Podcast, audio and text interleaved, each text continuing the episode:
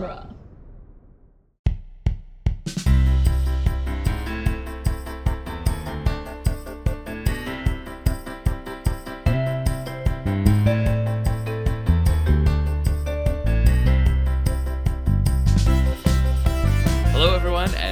To the Protagonist Podcast, where each week we look at a great character in a great story, except when we don't. I'm Joe Dorowski, and this week we're discussing love and hate in fandom.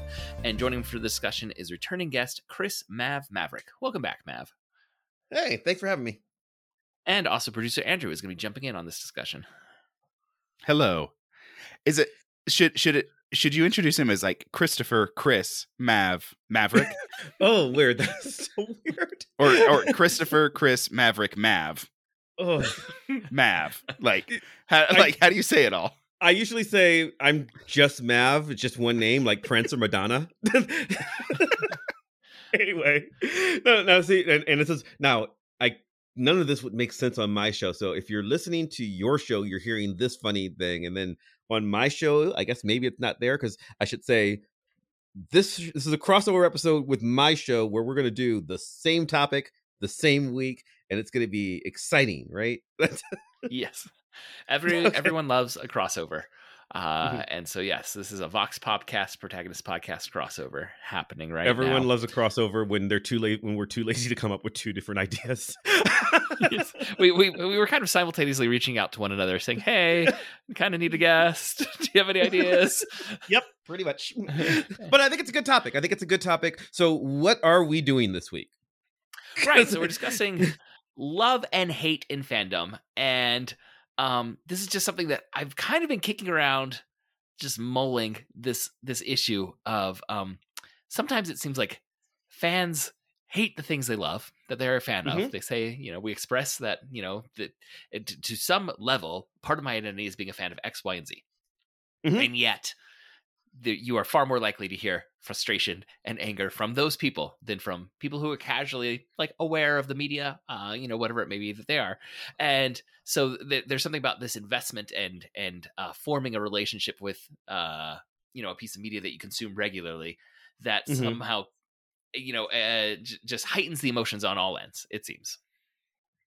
Well, and I think there's like room for that heightening even in like the middling territory. Like Hmm. to to some extent like Joe, you are I think as as deep as really anybody in in comic book and superhero fandom and expertise. And I, And I- there's I will not- just say, th- I, I'm not going to claim that. Uh, I will say I've done a lot. But, like, as I mean, you would be in a in a certain percentile. There Sure. there are people who are like way deeper into it, but Higher than 50%. Yes. but Greater but than you are yeah, it, like out of the general people that you interact with, like if you were gonna take your cul-de-sac and take a poll, I'd say Joe's probably number one in the superhero and comic book fandom territory. Um, on or the at literal street least- you live on? Is cul-de-sac like his actual street, you mean? yeah you know If you if, if you were to take you and your neighbors like i assume that you know you'd be up there if you even if you were to take like your your graduating class of high school people you're you're up there you're in the top 10% Yeah, I can, Mhm. I can say And- that. Yes. and and still i don't know if there's a lot of people who are like more meh than joseph on the snyderverse right? Oh, when it comes to like this the the snyderverse the Zack snyder superhero you know universe the man of steel and everything joe's pretty like like not like hyper neutral but like pretty laid back about it. Like you don't hate it. You're not gonna write any major comments but like a casual movie watcher has a high probability of being more intensely a fan of that particular item than you yeah, Mm. I, I, I think that's that's probably fair too. D- despite you Uh, having a, a high high high level fandom of superheroes and comic books and Superman, like Yeah, you know, I've- there, I've- there's a, I've done there's a, uh, a, quite a, a of categorization there. professionally, uh, you know, and academically, uh, studying Superman and, and reading up on him, and uh, yeah, I'd say I'm I I'm not going to get into like an active internet yelling match uh, about the Snyderverse or anything, Right. um, but uh, But you also haven't watched all of it. I have. I, the, the, la- the last, uh, like, I never saw the Zack Snyder cut of the Justice League, um, which, I mean, I there was mean, a point where I would have actively consumed every single piece of superhero media that was coming out. Exactly. There just wasn't as much, I, but now I so believe much. you will live six hours longer than I will because you chose to. that was again the the literal six hours of my life that I will not get back. So, but I guess I guess we're illustrating the problem Andrew's talking about, right? The Mhm. I, I love comics, but there are so much that I'm just like, Ugh. and and that's us.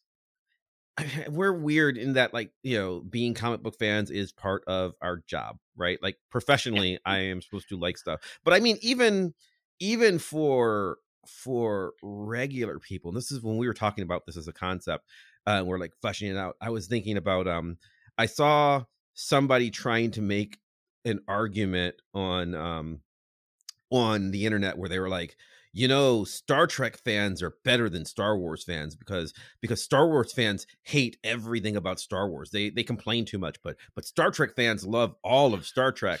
And i said surely Star Trek fans have never complained about Star Trek.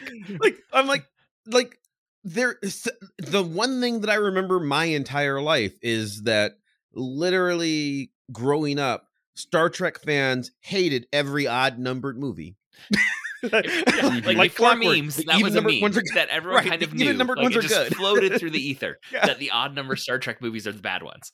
yes yeah and it's just like a thing that people knew and and but on the other hand And, and the only people who would know Star Trek enough to have that opinion are the Star Trek fans. right right because you're like oh yeah yeah it really is yeah but then you pointed out andrew you pointed out about hating star wars So- Yeah, I, I've heard this said that nobody hates Star Wars as much as Star Wars fans, yeah. So so and it's and it's like, yeah, I guess, and well, and and you get like the subdivisions of fans who really like this one movie, and everyone else hates this one movie, and that Mhm. and you can determine which movie I'm talking about with that, and you know, there's different sets Oh, that are yeah. you know feeling that way and everything it's like and and uh, like it gets weird because well i just had a weird thought where it's like well now there's like a purity thing. It's like well the true fans. I'm i'm part mm-hmm. of the true fandom of this thing because i love this movie and the ones who hate this movie are are like the false ones and now it's like a weird political like geo like geopolitical right. Social the- like dynamic like the, the, true like fans are the, people who have exactly my taste so, like Mhm. whatever my taste is the true fans are the ones yeah it's like exactly like it's, it almost becomes like a religious thing like like orthodoxy and non-orthodoxy and like okay well like which pope do you consider to have been in power when there were three popes at the same time? You know like it's kind of that sort of dynamic is like well the true ones you know follow the creed.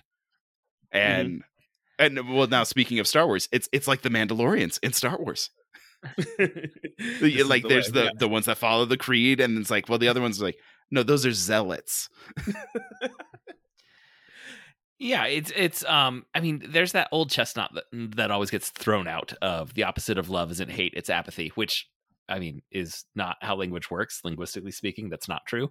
Um but but emotionally but it, it it works in that there's you know people who are like casual fans of Star Wars are just very often could be like sure that was fine you know Yeah. you know whatever but but then the people who love and invest uh you know a uh, uh, part of their lives into consuming every Star Wars thing can get that hatred towards some choices that are Mhm. made in certain texts of Star Wars that the casual person who doesn't have that love for Star Wars just it, you know it just passes by and certainly you know there's media that um you know uh sometimes i'll see something about you know a controversy about x y or z and it's not something i've ever consumed and it's kind of like whatever but then i see something about you know a, a you know th- this big change that's coming in in marvel comics or something it's like oh i don't know about that one and so uh so, you know yeah. I- it, it it's it's part of it uh it is true that that investment of love into it and and that consumption of so much of it does make you feel um Mhm. More when there's a choice made that you that you that you that rubs you the wrong way for whatever reason it may be. yeah there's uh, like like uh, passionate or intense positivity and passionate or intense negativity are closer together than indifference is to either of them Mhm. and so so if you're going to feel something it will probably be more intense, either positive or negative. And if you're indifferent, then it's just like it doesn't even pass the threshold to register in either way.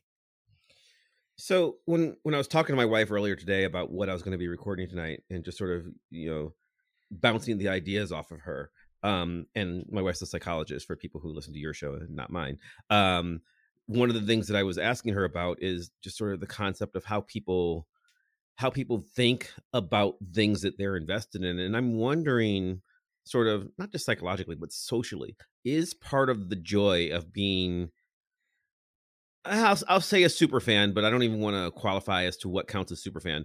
A fan of something to the level that you're invested in. I am a comic book fan. I am a Star Wars fan. I am a Barbie fan. I am a My Little Pony fan. Whatever, right? If you're that invested in something, is part of the joy the critique, right? Like, mm-hmm. like, like, is it is part of loving it defending the parts that you love and complaining about part, the parts you hate. Like you said, the the opposite of of of love is apathy.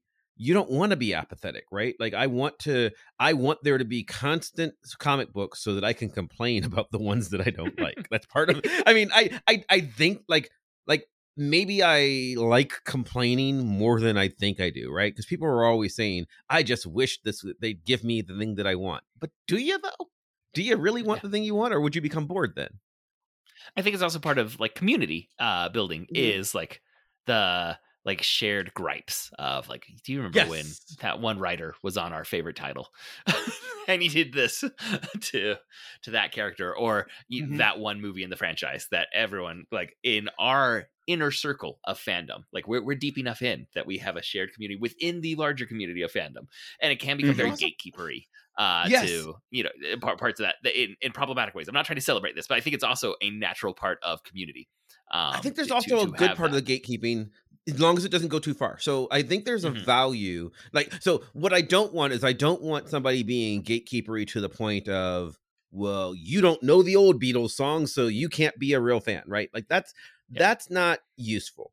What is useful though is and I and I think is when you are reminiscent of something to the point that you you are sharing it if only to say, to say the thing that you hate. Now, uh, I'll, I'll use mm. a comic book example. I did not care for um, a comic book story that I know a lot of people in recent years did did love, um, the Superior Spider-Man arc, uh, where Doc Ock takes over Peter Parker's body and he becomes Spider Man for about a year of comics, a year and change of comics. And people loved it. And I was like, eh, it's fine. This is not anything that I recognize nor care about. However, I am a huge fan of Kraven's Last Hunt, right?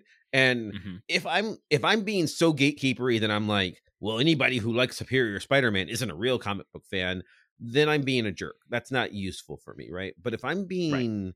gatekeepery to the point where I'm like, okay, you think you like this, give this a try. And then I accept that they go the, that the person I'm talking to goes off and reads Kraven's Last Hunt, and they either like it or they don't. And if they don't like it, I can have a conversation with them about okay, well, what is it about what is it about your story that you like better versus my story? And maybe they like that their story's be- longer like kraven's last hunt is like six issues over the course of two months whereas superior spider-man is like 24 issues over the course of a year. Mm-hmm. it's, it's it's considerably longer. Um so that might be it. Or maybe it's just um you know that i'm old. Like like this is a story from the i mean it's a story from the 80s from when i was a teenager a young teenager, in fact, and and it so there could be some nostalgia because, wrapped up in the right. Well, I, and I've I've reread it. I think it's good, but I think it's I think it's maybe a story that's designed for someone who was growing up when I was growing up, and it spoke to me in a way that maybe if I were a teenager in 2010 instead, I would have I'd feel differently. Is that when uh is that when that Superior Spider-Man story came out? I'm guessing. I don't actually know. No, it was. It was. it has to be uh, more recent, right? It's a little bit more recently than that. I think it's like 2015 or something. Um, maybe as late as 2018. I I I have all of Superior Spider-Man um on hand. But that was off 2013. Oh, It's So it is 2000 farther back than I thought. 2013 through January 2013 through September 2014, according to Wikipedia. Oh, I don't want that story to be ten years old because that's That that's feels- stuff.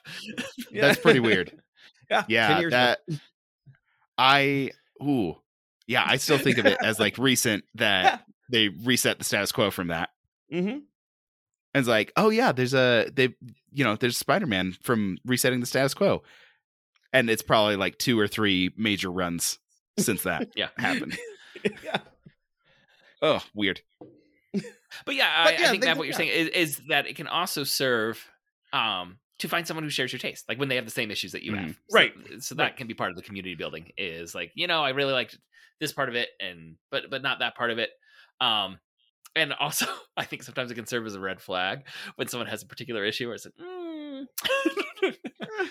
And you're like, oh, we don't have the same taste. we don't have the same taste, and I there, there might be a subtext as to why you have that Well, particular issue. Yeah. I so I want to dig into something that might be a, a tangent. So if it if we need to like pull back into this Ah, this particular part of the conversation, but like I'm thinking about this also. So when I was in high school, like I I know that I was like the deepest into comic books out of anybody.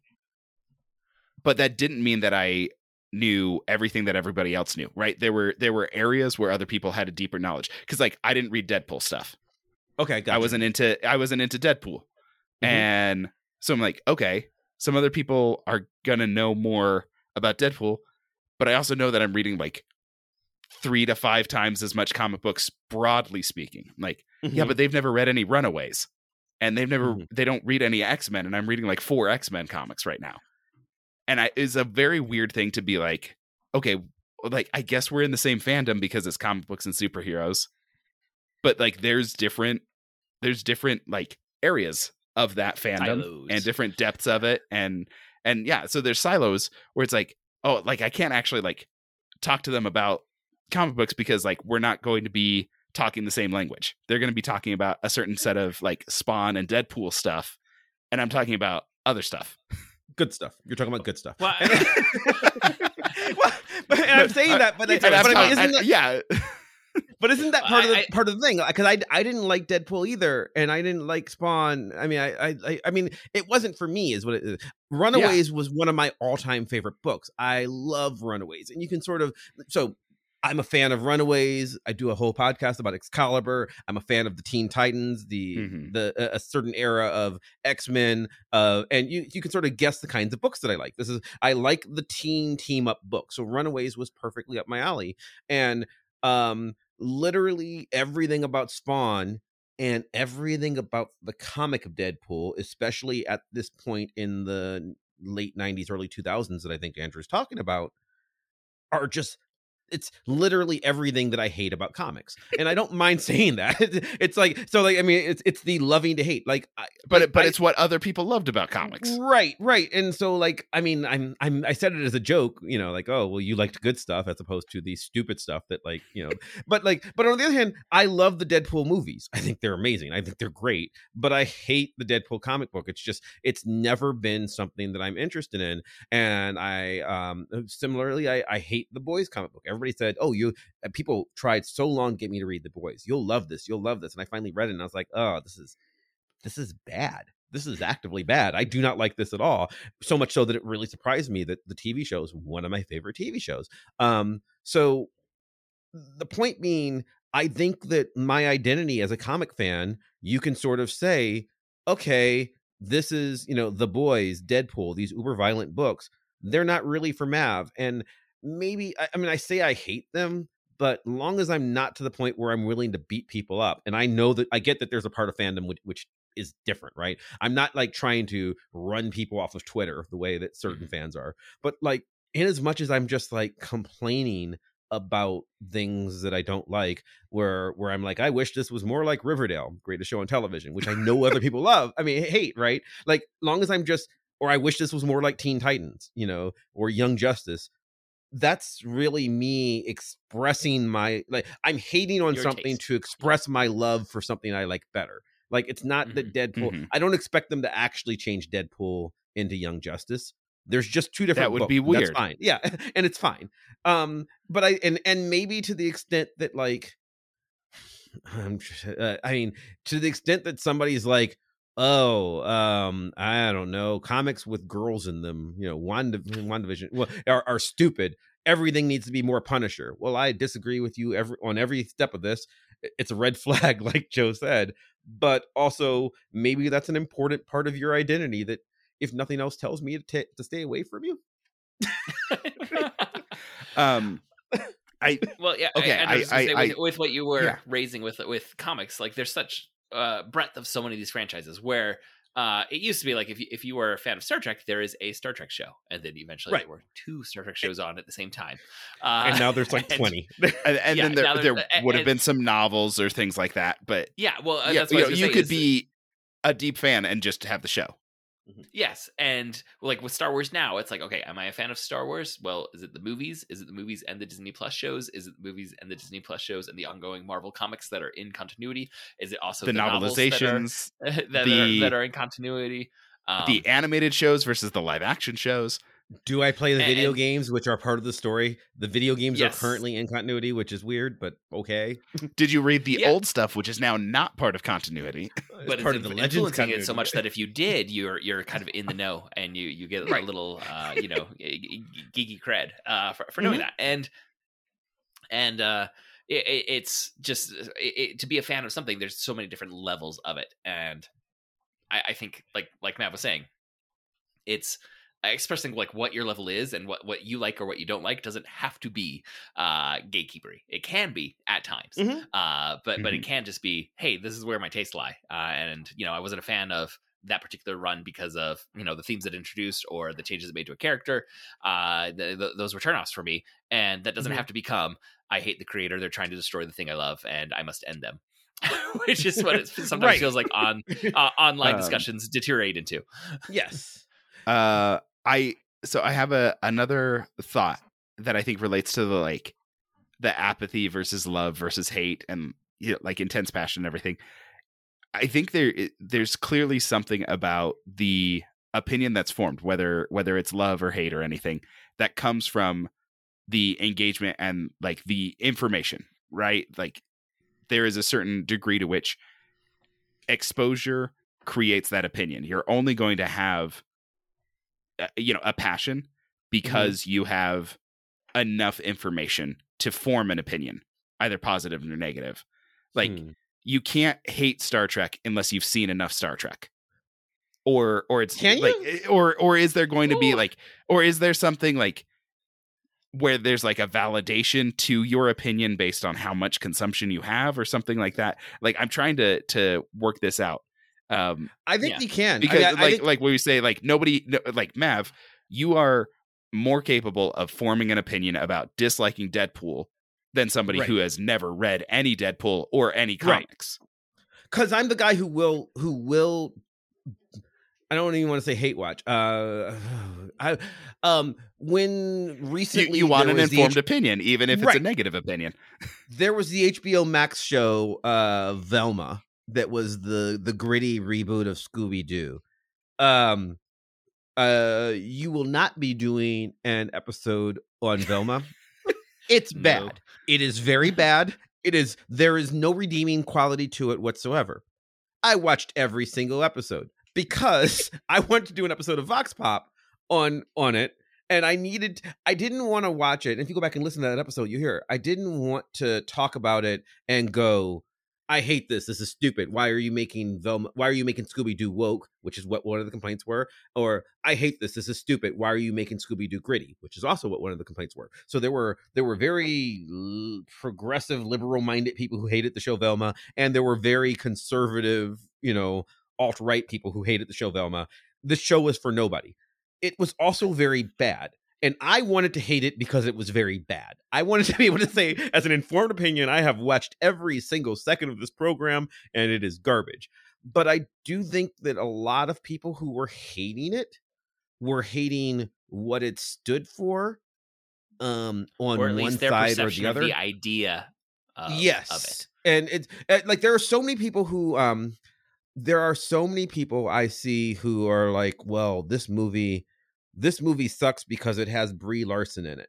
Well, Brie Larson is a fabulous actress who won an Academy Award. She's very, very good. You might not like her politics, but she is a very good, uh, you know, and her politics are largely I'm a feminist. So there are people who hate her and therefore transitively have decided ahead of time to review bomb, you know, Captain Marvel movies, but also weird indie pictures that you weren't going to watch anyway. So I think that you can hate stuff. I think that's not terribly interesting because it doesn't say much about you other than the fact that your your identity is based on destroying somebody else's, which I think is lame. Yeah. Or I mean, I guess this is something I was kind of kicking around with this too. Is sometimes when people point out the things they hate, uh, you know, about it. Uh, so like with the Last Jedi, the Princess Leia mm-hmm. scene, right, where she gets frozen in space and then floats back uh, mm-hmm. and then recovers. I saw lots of complaints about that calling it the mm-hmm. Mary Poppins scene, et cetera, et cetera. It looks silly. It's the it's it, it, it and it is my least favorite part. I actually love that movie. I think it's the best of the newest three. Um, and yeah, I think I, that's I and that is my least favorite part. That is yeah. that is my least favorite part. So it's fair. And, and that became like a, a, token of people's complaints of the movie is like mm-hmm. how unrealistic it is for her to have survived in space. I watched the most recent Guardians of the Galaxy movie, and I was Peter waiting. Quill does the same thing. Yes. Yeah. to, to, well, he, well, he fails to do the same wave thing. Uh, of yes. complaints uh, about this, and yes. I, I just didn't didn't see it online. That's correct. Which uh, because to to be fair, that is the second time he has Peter been. Quill, yes, he has been open to space. Mm-hmm. That's correct. it is. Uh, uh, I will say it is shot better. The James Gunn version is shot better than mm-hmm. um th- than the the Star Wars version um it I, I, certainly don't. I certainly am not willing to say that I'm looking for more realism in a Star Wars than I am in a in a Guardians. That's that, that's not the case. Like some some people would say that, but I'm not. This is a story. This is a movie about about space wizards. you know, like so so like you know. I I don't I don't think that's it. I think that um I, I but I do think that you're right. There was sort of a collective joy in the fact that no matter how you felt about the rest of the movie, and there were people who hated the, the movie and there were people who loved the movie. The one thing that we all decided we were going to get behind was how stupid the Mary Poppins scene was. so, so that was the unity in America, I guess. Uh, yeah, and I just think it's odd. Um, yeah, because uh, it still gets brought up, you know, the the Mary yeah, Poppins, yeah. and it it never. I, haven't even mm. like I went into Guardians of the Galaxy. I think three weeks after it had been out, I didn't even know that scene was in there because no one mentioned it. but I knew, like within the first screening of the Last Jedi, there were complaints about that scene. Yeah, with, with Leia. Is it? I don't know. I mean, because I I I was going to say, is it that like that the rest of Guardians is so good that people are willing to forgive the dumb scene. But it but the thing is, honest truth, I really like Last Jedi. I liked it a lot. Mm-hmm. And I mean, mm-hmm. and I know that uh, I know it's a divisive film. I know there are people who hate it. And if you hate it and that's one of the reasons you hate it, you know, fair. But I like that movie a lot. And I don't well, think I'm particularly anti-woman. I mean, like I don't think that's it. And and yet yeah, that scene looks. I mean, it, it it it looks dumb. It's just the way it happens just feels dumb to me. So mm-hmm. I so I'm and and maybe it's just because she you know she while unconscious force you know force floats her way out there, whereas Peter and Quill with, needs uh, to be rescued. Mm-hmm. Yeah, but so, know, but even then, in. yeah, but even then, it's still it doesn't matter because it's still it's it's the same thing. It, it really is the same thing, and I, I, I don't think, know. I think there's elements of it where uh, like people have a lot less of their identity wrapped up in Guardians of the Galaxy than Star Wars. I mean, just like the history of Guardians mm-hmm. of the mm-hmm. Galaxy. I, unless people have legitimately been reading Guardians of the Galaxy since the 1980s comic books, which even if they have, those are different characters. they are not going to be as passionate about Guardians of the Galaxy as people generally are about Star Wars. Yeah, like there's there's so much of a personal identification I think that goes on with with some stuff like Star Wars, um, where I think people get defensive. Like like it's so ingrained in their personal identity that something that doesn't gel with it feels like psychologically threatening. Right? It it maybe does. Mm get to their fight or flight response. It's it's oh, this is challenging to my self image. This is challenging to my sense of what I believe myself to be. Mm-hmm. And that challenge cannot stand. I must protect my self image, which is tied up with this product. And therefore, I must protect this product from itself. Like it's it, yeah. like it becomes a really weird thing. But like, but nobody feels that strongly about Guardians of the Galaxy, or certainly not enough people feel that strongly about Guardians of the Galaxy mm. to have that kind of reaction. Whereas there's a lot of people who do feel that strongly about Star Wars and have built their their nerd or geek identity heavily around being a Star Wars fan. And so something that is is challenging to their Star Wars sense of self is maybe more more dangerous than you know what mm. somebody might have developed for for Guardians of the Galaxy. And I'm like I was reading the Guardians of the Galaxy comic books in 2008. That's about as deep as the fandom goes for it. Mm-hmm, is like I not, was yeah. buying and collecting Guardians of the Galaxy mm-hmm. in 2008, and that's what the current Guardians movies are, are based on. I'm like, right. And there's things that like mean a lot to me. Seeing them in the like 2008 costumes in this last movie, I was like, I really like that. Mm-hmm. Like I was reading the comics with those costumes and seeing them in like the like the the costumes that I'm familiar with meant a mm-hmm. lot to me and maybe it brought a tear to my eye. but I don't think I could be brought to argue about the sanctity of you know right. characterization or like well this looked dumb and it's it's a it's it's a major issue like i just can't bring myself to do that but i can see people feeling uh, like i think i have more strong feelings about star wars movies than i do about the guardians movies yeah and so there's um, things that yeah. people are attached to in different ways to different degrees Andrew, you're, you're touching something. So a little while ago, I I like formulated this idea, and I was surprised how quickly I was able to like map it onto so many different fandoms. So it was um, the fa- every fandom will say, "I love this thing so much, it is the best thing." But the people making the best sure. thing are the worst and want to destroy the best thing. they must be stopped. okay, I must yeah. stop them. and um, I was Kathleen when I first Kennedy thought of this, destroying my childhood, that kind of thing. Yes, yes. I was specifically thinking about Survivor uh, because they're the, the hardcore survivor fans get so upset about jeff probst and some of the twists that he introduces to the game every new season uh, and say this is destroying what, what survivor is but immediately i realized this is also star wars fans it is also mm-hmm. i i realized sports fans that complain mm-hmm. uh, like like college football fans right now with all the realignment and the decisions that are being made about you well, know what rules and you know all these other mm-hmm. things or i'm sure it's there for professional wrestling i'm sure it's yes. there for for comic book fans. Uh, I, I, can I can give you the exact example for professional because yeah, I think you're absolutely right. I think that this is what I was hinting at before. People say that they want a certain thing, but they don't actually know what they want. They think they do. If you mm-hmm. let a deep fan program your your franchise and i don't care if it's if it's pro wrestling or if it's star wars or a comic book or it's uh days of our lives the tv show um the soap opera right they will they will program things to who more or less match up to the glory days of when they were biggest a fan right? So you'll just rehash. It's it's it's a problem with um it's why chris claremont eventually left x-men because chris claremont had been doing this job for a decade and a half and then you suddenly had he, he was no longer working with Byrne and Romita. He was now working with Lee and Liefeld and Portacio. And these are, from his perspective, they're kids who grew up reading his work. And then they wanted to do their take on those stories again. And Claremont was like, but I did that story 16 years ago. I don't want to do that story again. It's a, you know, I've I've moved past the Dark Phoenix saga. And then I was like, no, no, we would like to do Dark Phoenix saga again. And I think that's why you end up with people who are like, uh, you know, the real Star Wars that was in the 70s and, and, it's like yes when you were four or whatever right you know like that's like you like you like the star star wars is a is a franchise that is for children it is a it is, these are movies that are made for and you know and i first watched these movies when i was three and four as did you guys as does everybody mm-hmm. right so the right. ones that i like best are the ones that were available to me when i was four and now I'm 48. so so like, you know, these new ones it turns out don't quite hit as hard because and I'm 40 something years older and it's just well, the, it's not the same. I think Joseph's totally correct with that that assessment.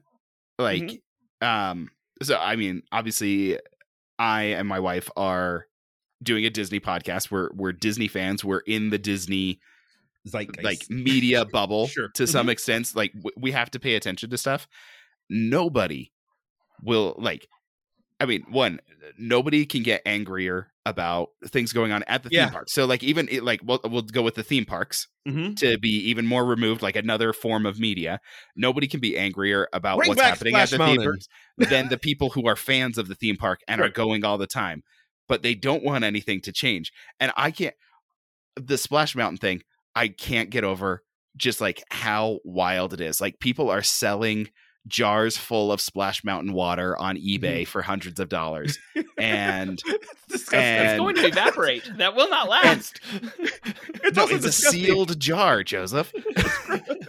Um, and they have a picture of them scooping it up into that jar, so you know it's real. Oh, uh, they, are there some certificates? They, they try to have provenance to it, not certificates, but but photographic evidence. Oh, Um, but then, and like, and and so like nobody is uh, is going to be more furious about that than like the Disney parks fans who are going there all the time. right. But at the same time, I'm sitting here. I'm like, it's not an original ride. It's from the 80s. It's called Splash because of the movie Splash with Tom Hanks. It's Right. not even related to the movie that it's that it's that is depicted in it. Like this ride is not sacred.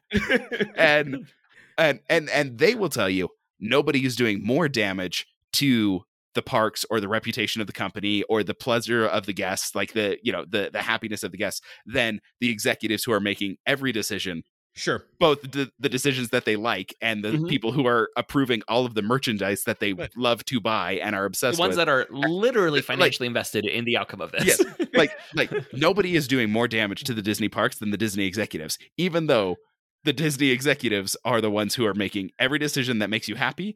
And Yeah, yes, they're making all the decisions that make you angry. But like sure. you just bought that that t-shirt.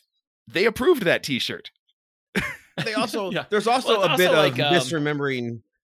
I was gonna- there's there's misremembering all the stuff they probably would have hated when they were eight if they'd been aware of it. You know, like like like you, you tend to only remember the good things. I'm I'm thinking of like people who are like, oh, you know, the new Ghostbusters sucks, and it's like, you know what? Okay, yes, you like Ghostbusters, but there were other movies that came out that year that also sucked. Like, like, like one, you know, like they're like, oh, they don't make them like they used to. Yes, they do. There were just always bad things, and then you never like all the one star movies that came them. out in 1984. You just don't watch them anymore, right? Like there was a lot of there's a lot of garbage, and and and I and it's weird because we just get we get so invested in it in order to in order to complain about it just not being like, exactly I, the I thing that guess you to remember. complain. Right. But, I, it's but I mean, also um like the idea of, uh, I mean, you've referenced already, like there's a certain segment of Star Wars fandom that are like, oh, Kathleen Kennedy's destroying George Lucas's vision. It's like, excuse me, sir and madam. George I Lucas's know what you thought of George Lucas's vision. You Right, I expressed was it there. quite clearly. um, and like, Um, uh, right. you, it's you, the people who are like retrospectively decided they like uh, people who are like, well, you know, George Lucas. See, okay, look, George Lucas wrote Star Wars Episode Two. I'm the only person I've ever met who likes that movie, and who like legit. Everybody else, everybody else is like, it's better even- than I remember it. that, but I'm like, it's, um, but I liked it. I liked it then because I was like, the Star Wars started because of an argument over campaign finance reform. This is amazing. Well, but I'm there's that like weird a, guy. There's, like- there's also like so in, in talking like the segments of fandom, right? So there's like a, a fandom, and and we're making fun of them. A fandom Mhm. who is like Kathleen Kennedy is ruining everything about Star Wars, and But they're you know she's violating George Lucas's vision and and stuff like Mhm. that. I'd say we probably they fall also into love the Mandalorian. Mhm. we yeah we probably fall into a subset of fandom who and and uh, like this is the fandom that i feel fr- coming from star wars minute primarily where they're like yeah it's okay f- it, we can make fun of george lucas like right. it- george lucas did not necessarily make the best star wars movies No, like the, the star wars movies that he arguably the made worst ones. were were maybe not the best. And so there's like a chunk of fandom that's in that camp, and there's a chunk of fandom that's in like the Dave Filoni is the prod. It, God, it- it- yeah. like it is is the inheritor second, of the second coming. Yes, Yes. and, like he is what George Lucas should have been. you know, like so there's like the Dave Filoni, you know, Mhm. animated Star Wars series fans, and like there's all these different camps, and it's like, oh, you kind of have to like find your tribe within a fandom to to a Well, certain with, extent. with that, I was gonna say with, with like with Star Wars, it's like sure you can love the original trilogy, but in that same era, there was the, the Ewoks made for TV movies and the well, Ewoks then, and you're gonna cartoons. have the the the, uh, the collective of people who are like those actually aren't so bad, and the collective of people who are like these are garbage, these are terrible. Well, but even and even of the people who like currently love the Filoni verse, right? Like all the Mandalorian and stuff. If you actually pay attention to once they start talking about him, all they do is critique them. Like it's a lot of complaints about. Wait a minute, Book of Boba Fett, like Yeah. ha- like like half of the Mandalorian story, it just becomes the Mandalorian halfway through, and then it's weird because if you didn't watch Book of, Book of Boba Fett, then Mandalorian season three doesn't make sense because all of a sudden there's just this like why is the kid back? Grogu's why back. is Grogu back? Oh, yeah, like none, eh, eh, none of it in the last episode he left and now he's back and none of this makes any sense. they And don't you know say anything. and you know what you're right like people are people right now are complaining that like they're people were viscerally angry that lizzo and jack black showed up in an episode and i'm like but, But, people like were Lizzo also totally thrilled that Lizzo Yeah. and Jack Black were in that episode.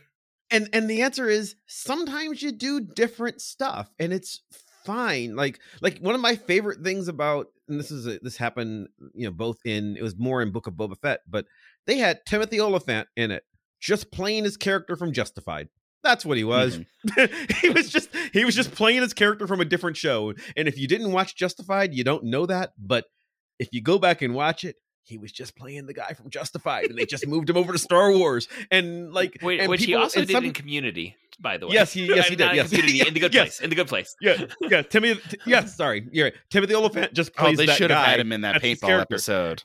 And, and- but I mean, that's that's his character, and it's sort of the fun of it, right?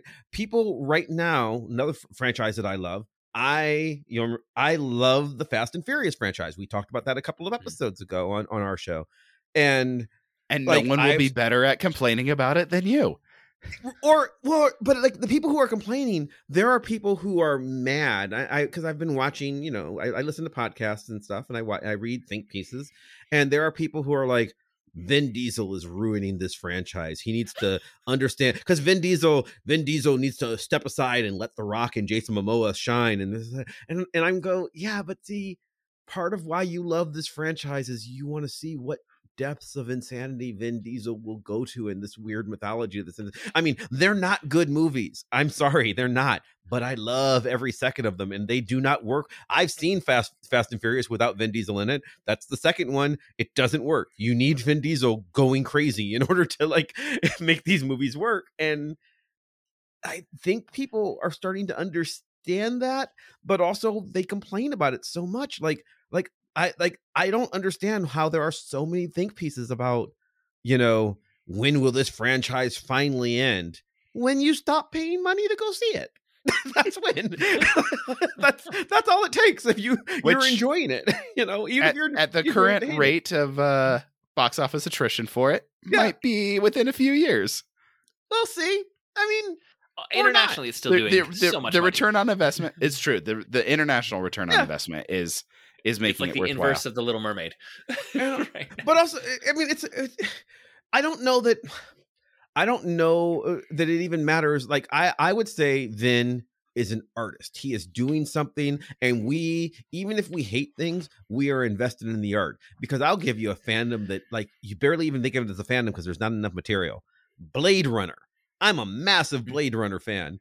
Blade runner fans hate blade runner all of them like, like no one actually i i actually like blade runner i've watched every well, single version which of it Which version of it do all you five hate? of them i have the i have the box set and i and i enjoy each of the movies The i've box set watched being them all just the first movie, just re-edited Yes, in five just different five ways. different times, versions yes. of the and box it, com- the- and it comes with a little one model movie. it comes with a little model car and i bought this this blu-ray set because i'm like yes i want to see this um so yeah i've watched blade runner a lot um i enjoy the blade runner um uh, blade runner 2049 the sequel which nobody liked everyone go back and read the reviews it came out everyone was looking forward to it and everybody was like oh this is bad. This is not what we thought. This didn't this is this didn't live up to my expectation. It's weird and everybody and everybody's like how how could this have gone so wrong? It's like it didn't go wrong. Everybody has always hated Blade Runner. Go check the box office result results from when it first came out. No one's ever actually enjoyed Blade Runner in real time. This is just how it works. Um and and a whole community has grown around people complaining about everyone else misunderstanding what Blade Runner is. like we all agree that we all agree that everyone else is wrong and we just have our own take on it and that's what blade runner is and and that's that's part of the joy the the joy is complaining that the other cuts are wrong. You know you have your favorite cut and the other ones are all wrong and it's part of the game. I mean, I Um, think there is like like w- when you are invested as a fan, you're going to come to know the the thing that you love so much that you're going to see the seams, you're going to see some of the cracks, and you're going to Yeah, complain yeah. about those. And to not hold it all as perfection, I think that's actually a very healthy attitude towards media. Is that there's good and bad in this thing, and I, I love it despite its flaws, or you know whatever, however Mhm. you want to frame that. Um, it's just that there's also that problematic level where it does become you know death threats Mhm. to writers. Uh, yeah, Yeah. The, the toxic level can i the- tell you about um let me uh, mav you probably haven't ever heard of this joe I, I i know you have heard of this some but there is a place near to where we live in utah called evermore park Mm, and idea. evermore park is it's kind of like a it's it's like a like a larping theme park um it Huh. like it is intended to be you know about like the star wars hotel sure it's like that. It, it was a predecessor to that. It was okay. Come and interact with all of the all of the like people at the park are going to be actors and they're going to be conveying immersive storytelling. so like it's a Ren of- fair but permanent Yes. okay Yeah. Yeah. Okay. A but lot also like that. steampunk And, and fantasy infused. Oh Yeah, yeah, like- yeah. no, I wasn't saying genre, but like people, Yeah. like it's not about rides. It's about the actors. It's like uh, Jekyll and Mhm. Hyde's is a bar in New York that I love, where the actors are doing a weird gothic kind of Dr. Jekyll era characters in this theme restaurant. Eh, Mhm. So the experience is that they're you are in the play, or like saying. a like a themed murder mystery dinner kind Yes. of thing. You know, Okay. those kinds of things where got it. and they had seasons. They were only open for like a month and a half at a time, like three times in the year because they had seasons. It might have been longer than that. Mhm. Uh, they had seasons where they were telling a certain bit of story and the story would progress kind of like week to week so you could come back and participate and engage in stuff and doing things in the park would theoretically it, it, it impact what was happening with the story. So if you know Huh. this this faction within the park was getting a lot of attention from the the guests the participants then they would be more successful in the next phase of the story and things like that. So it's supposed So to be like an progressive storytelling yeah there's a lot of that and there was there was writing going on and um there's also a lot of like like axe throwing and cheap archery and you know fighting with foam swords and stuff like that. Mm-hmm. uh and at a certain point this park which was not doing terribly successfully financially decided to change gears on some of that and there was an extreme backlash. The owners and operators of the parks were like getting death threats to their houses they were um like the fans i so i was like in a facebook group like monitoring some of this just because i thought it was fascinating and i was like kind of interested in the park. I was like oh like i want to check this park out sometime.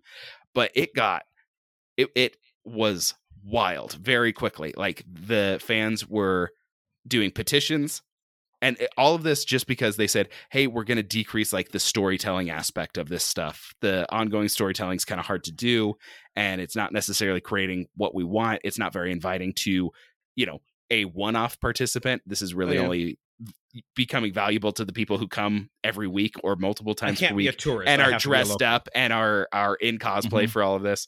Um and so you know they were trying to make business decisions and everything Mhm. but the fans were doing petitions and everything and the fans were like starting to talk to each other about like can we pull enough resources can we buy a controlling stake in this can we like financially force them to do what we want Mhm. in in this sort of stuff and it, like it was so clear that there had formed an unhealthy sense of ownership over what was going on at this theme Mhm. park Right. And and therefore like yeah, so over all of the actors who were just like doing their jobs at the theme park and improving and hmm. i was like oh this is a really weird fandom right now. Is this like the people who are trying to crowdfund re- remaking The Last Jedi? Still, yeah, like it'd a- probably there's like it'd probably be that kind of crowd because there's a group of fans who I think that they I I think they've like literally had raised like a million or like some ridiculous amount of money of like Kickstarter funds to not nearly enough to actually do it, but like i was gonna say a, a million's a lot and everything but it's not enough Right. to make a movie to make a Star Wars. But like they, I know that they were like raising money because they're like, no, we're going to redo this and fix Rian Johnson's mistakes and and and just completely misunderstanding that. I mean, we've made another movie since then. There's been TV shows. you know, Carrie Fisher is dead, and she's not But coming no. back to be in your movie. they're going to erase it from the continuity mav you don't understand Like, there's no. I'm well. Look, there's not not only not only is Carrie dead, there is there's not enough money on this planet for you to get Harrison Ford back. it's just he did he didn't want to do it 30 years ago. He's done. He's so happy to be out. So like you know things like that. yeah, it, it is. Def- I mean, Andrew, like I said, when I wrote that that little um, you know version of it, where it's like, I love this so much, it's the best thing, but the people making the best thing are the worst. Who want to destroy the best thing? They must be stopped. I must stop them. Like I said, I was specifically thinking about online Survivor fandom that I was seeing, Okay. uh, complaining about Jeff Probst. Uh, but it's just became so applicable. the to one so concept many been for the entire show. like Jeff Probst Yeah. is the one part of the show that's always been there, and Yeah. it's the one thing they like they hate. yeah. because he's messing Uh, with it he he's destroying this. He he wants to destroy this thing that is literally his life and legacy. It's how he there are his- very few people who could be considered to have had a more big impact on Survivor and what it is. And I imagine But he he wants it is to the go on enemy. forever. Yeah, I imagine he wants Yeah. it to go on forever because it's how he pays his mortgage. You know. So- Yeah. The builder is also the destroyer. yeah. Um, but Andrew, like that is a very strange niche fandom that you identified that went through a similar cycle. Not for all fans of that thing, and certainly not for all No. fans of Survivor. It's But just some very intense element of sense of ownership or right of ownership or right of control that comes with people investing a lot of their fandom. Uh, or, or, or a lot of their their time and money and energy and in emotional investment that happens with with some fandoms Mm, uh, mhm. starts to create this different uh, sense of uh, you know uh, of the relationship between themselves and the text. Mhm.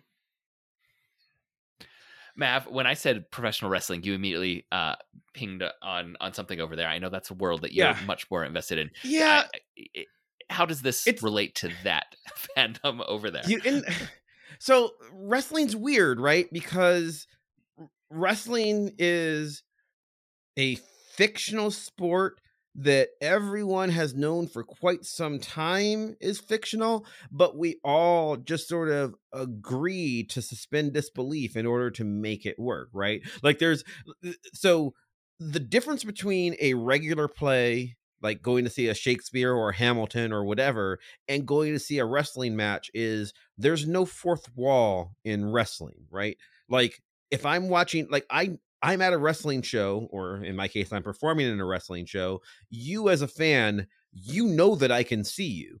Like you expect to be a part of the show. Like not, are, are you going to get in a fight with me? No, but you expect that if you yell something mean at me, I'll hear it and I will react. That's the that's the part of the show as opposed to if i go to romeo and juliet and you go you suck romeo. Romeo has to pretend that he can't hear you right? If you say you you you suck john cena he's supposed to react. It's part of the show.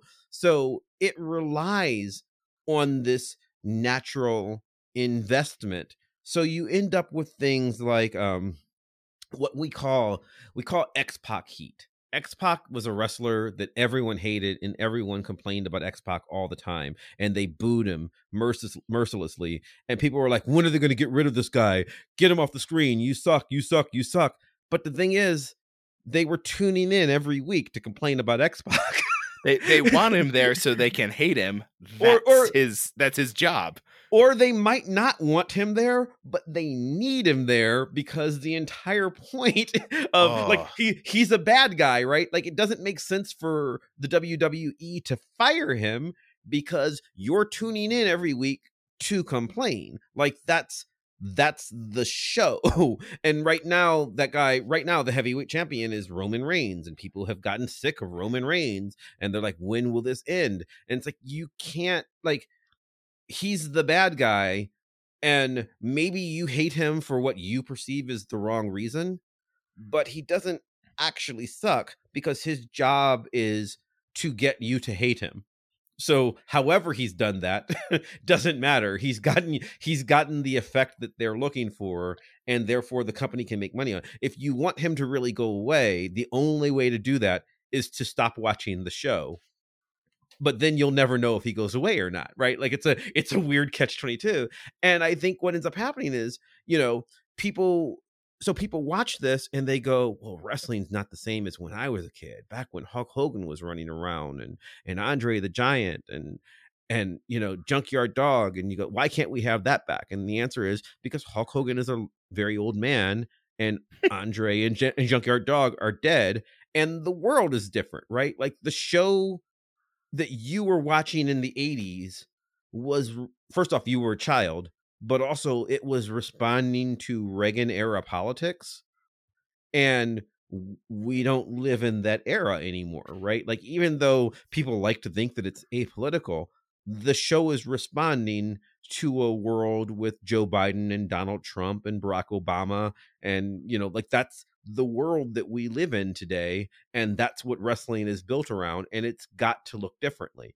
So it's uh, so uh, it, there's just a weird progression that wrestling is i think more it's more vulnerable to it because the illusion of the art is that you as a fan absolutely matter in a way that other art forms don't have that right like any other art form if i watch a marvel movie it doesn't matter whether i cheer or boo captain america is not going to react like mm-hmm. it just can't happen. But like wrestling, wrestling fans want to believe that I can cheer somebody and make them become champion. And sometimes you can. They've been rewarded before. So one guy is uh, famously um, Daniel Bryan, also known as Bryan Danielson.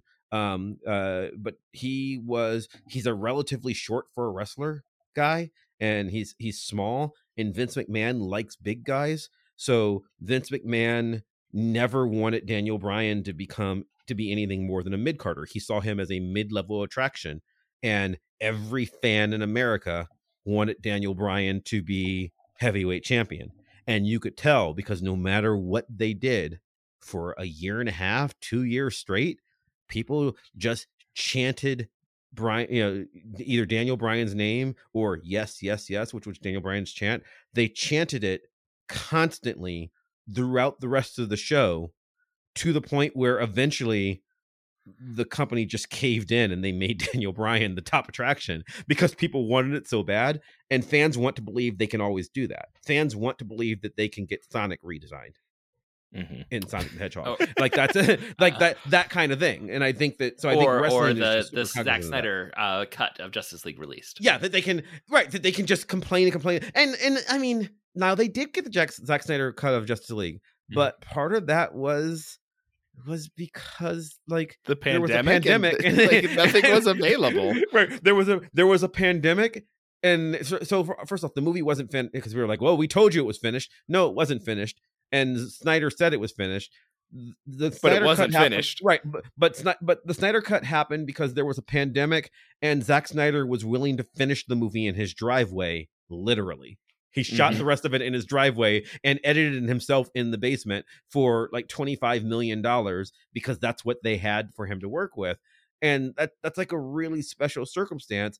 And even then, it kind of didn't work out.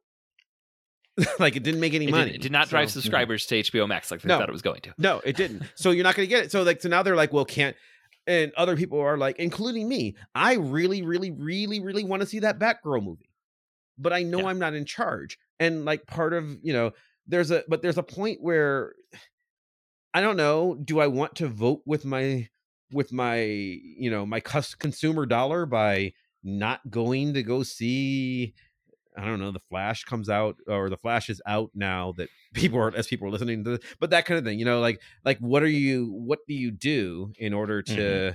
in order to in order to get what you want and I mean, I feel weird criticizing it because you know, both of our shows plus like you know like my literal job joe's literal job is part of is being a media critic right so like like that's part of what you're what you're supposed to do so Mhm. i don't want to say like uh, yes i think i'm really good at it because you know i went to college to learn how to be good at it but i don't want to say that necessarily makes me more valid than somebody who just has an opinion your opinion is Mhm. always right for you so you should be able to express it i think that's a good Mhm. thing i think it's just it's just weird when the expect when the when the complaint becomes expectation hmm I Yes. I really liked something that you said earlier, Mav, where like in describing the wrestling, you said what he needed to be hated. Like the fans Yeah. needed to hate him. That's that's like there is a need for that. I think I'm trying to now I'm trying to think. It's like, okay, in in some of the cases with the movies, like if there's not something that like we're supposed to hate are we going to find something because not every time is a villain supposed to be hated sometimes a Right. villain is supposed to be hated but sometimes it's loki and you're supposed to kind of like them and so we have to find Mhm. we have to find some other stuff to hate and Mhm. especially if it's like star wars and you're going to have a redemptive cycle for your villain it's like well i can't hate this villain because they might redeem him and Mhm. make him a good guy by the end so i guess i have to hate something in the production or something and and it's different from like fiction like that to where you get into wrestling which yes fictionalized but if if the fans can't hate a wrestler they're going to hate the the the, the company right because it's not giving them what they want and what they Mhm. need they need something to hate or else they're going to hate the production and the Mhm. you know the creators and so they need a heel of a wrestler that they can hate Mhm. so that they don't hate Vince McMahon and and then um in sports i mean joseph is okay the most satisfying season of byu football is not going to be a season where they don't have they don't play against the university of utah you need Right, to the have the team that need you hate. Yeah, like the Yeah. rivalry matters more and it's more valuable like if byu had a perfect season but no rivalry game that's less satisfying than a I mean, bad season with a rivalry I, I would game. be satisfied. I, I would take it. but there'd be something missing. But then, I but then if, the next time a given the choice of rivalry, a perfect season or a season with one loss, but we beat Utah, I'd still take the perfect season. but but a season but with yes, the rivalry, it, like you, you and- need some sort of opponent, right? It, it can be anybody that you know Oh, yeah, gets to it- be targeted No, with no, it. But sports like rivalries with is a good sports, you'll, example you'll of. you'll Mhm. target it somehow. And I know Mav, you you've watched uh Marble League. Mm-hmm. It's it's marbles, Yeah, but the I O, hate some of those marbles. the O'rangers suck. They're I wrong. like the O'rangers. Yeah, they have you're not. wrong. You You keep morally projecting wrong. onto them like they're the Dallas Cowboys. They have not They won as much as you say they have. The O'rangers cheater. are showboats. They they show off a little too much. That's Like, right. They, they don't do it the right way. They're not there It's for the right reasons, Andrew. It's- you know, back what? back What do you like the when I was crazy a- cat's yeah. eyes or something? But like, I watch the marbles and I'm like, yeah, Team that Galactic. marble sucks though. I don't Yeah. like that marble. That that marble's a bad marble, or that marble's a cheater. It's a marble on a dirt No. track. Like Back it is not actually happening. But what I need to create that kind of narrative. I need Mhm. to root for somebody and against somebody else. It's not satisfying enough just to root for one. I have to be rooting against something else yeah, yeah. and I ha- like having having some sort of hatred is part of my enjoyment of the Marble League, and hopefully I can like I can disassociate enough where it's like okay, like I wouldn't actually like chuck that marble onto the ground to break it or anything like that, and hopefully with sports teams you can disassociate it enough so that you're not like actually getting in fights with the other team's fans. I know that's not what actually happens. Yeah, I know yeah, people, people do do. not uh, disassociate. People are constantly Mhm. having issues with that sort of stuff, and like people are like boring pouring beers on the heads of children wearing the opposing team's colors. And it's like that's not super cool, you know. That's probably a bad a bad Uh, move yeah, fandom. yeah, I, I will go farther than not super cool. I will say it's actively bad. I'm I'm willing to Yeah. take that stance, Um, Andrew. But like Bold- even when I'm watching. Even when I'm watching marbles rolling around a track, I'm going to create that much like Sure. identity and that much like love and hate simultaneously. Mhm. So I don't know if we can get away from love and hate both being part of our fandom. That's depressing. Well, hopefully you can, you know, emphasize the love and not let the hate turn into, you know, I don't know, uh vandalizing children on the sports stadium. well, I was gonna say, like, often on the on the protagonist podcast, we're talking about like great characters, great stories, and you know, our default is we're talking about something that is good. But very often at the beginning of the episode, it's like, okay, here's a few nitpicks that we have about this particular text, uh, and we're, just gonna get those out of the way, and then we're gonna celebrate what we love. But we're also going to acknowledge that this is not, you know, a perfect text. Not every text is Mhm. Paddington Two and perfection. Um, you know, so and when we Uh, steal your format so on vox pop when we steal your format we do the exact opposite right? Like so so our our version of doing an episode of protagonist is we do we do shows every once in a while that we call is this a bad movie you know, where, where, where we where we're picking something that we know people have complaints about and we're sort of embracing the complaints and then trying to find the goodness in it right we're trying to mhm. we're trying to look at Fast and Furious and say, yeah, but what about the parts that are awesome, right? You know, you know, um, uh, or like I did Under the Cherry Moon was like the first time where we actually called it, is this a is this a bad movie? Where um like I know that there are people who complain about Under the Cherry Moon. We know that the we know the flaws in this film. Um, and we're acknowledging those flaws. And I think there's a certain joy in like sort of like like with the Fast and Furious movies saying here's the parts that I like about it. There's a there's a joy in like kind of moving past the criticism. So I think there's a there's also a joy in having the thing that you want to be critical of in the thing that is good, right? Like um like there are, you know, there's a lot of movies that are like you know, there are problems with Citizen Kane. Citizen Kane's great there are problems with Citizen Kane, you know, Mhm. and and so and so like I, I I think there's something to that, right? There's something to criticism is partly loving to hate or hating, you know, or loving to love. I was gonna say hating to love, but no, it's loving to hate is part is part of what a critic does. Yeah, and I think if you're going to, like, for example, with with comic book fandom, like invest the time and money to read a multi-year run by the same writer Mhm. and artist, um, there's probably going to be you're not going to be in love with every single panel, right? Right. There's probably going to be times where it's like, oh, I don't know if that twist landed, or I don't know if that was the right choice uh, for the story, but you're Mhm. probably still going to continue on reading it, and hopefully, if you if that's what you're choosing to do, overall, you're still enjoying it. Um, if it gets to the point where mostly you're identifying the things that complain, maybe there's a better use of your time Get a new hobby. yeah, exactly. uh, so I, I I don't know that we've come to like uh, we, we haven't solved anything when it No, comes to we've re- love and hate and fandom. Other other We've than resolved nothing. You're maybe- saying. D- don't be toxic. That that's we we can agree on that, right? yes. I, Uh, I, I hope. I mean, yeah, I I think that that's kind of the hope, right? Like even even for the things that like there there are there are things that I really dislike. I I said I don't like I don't like super gun totally murdery comic books. That's why I didn't care for Deadpool. It's why I didn't care for um for Boys or or Spawn. Punisher.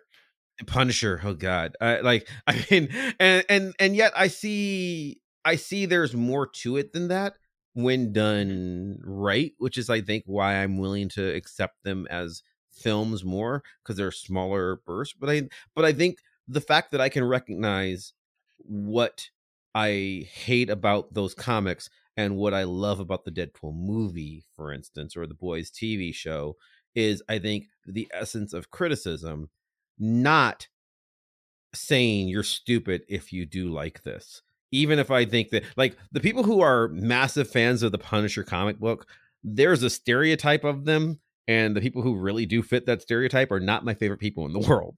But I think that there's more to me not liking them or their book than just well you hate you like punisher so therefore you're dummy that's not it shouldn't be that so Mhm.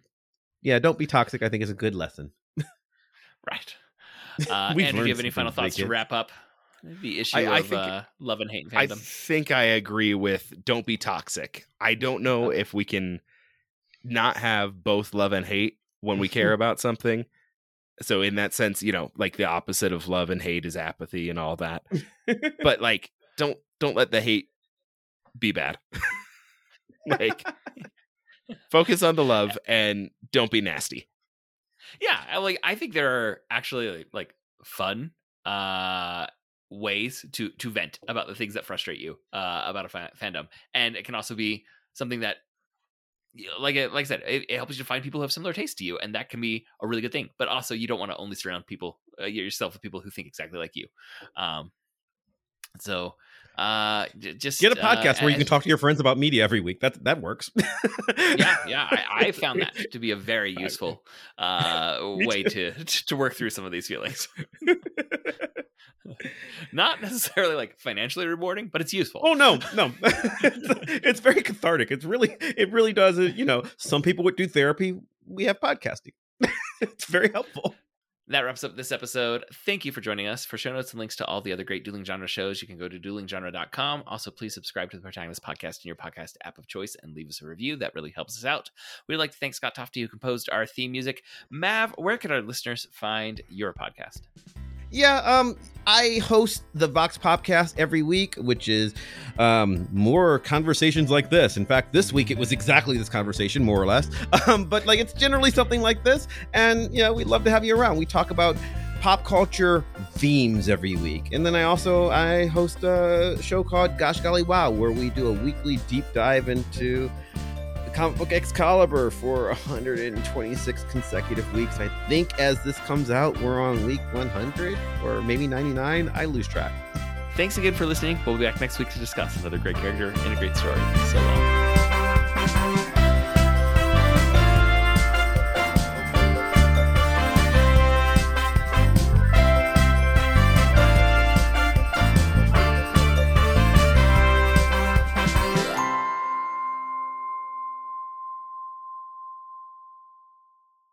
Anyway, that's probably all got cut cut because it's Yeah, way past the outro. My, I think my front door just blew open in a storm, so I'll be right mm-hmm. back to finish our outro. Hold on just a second. This is gonna be so hard to edit.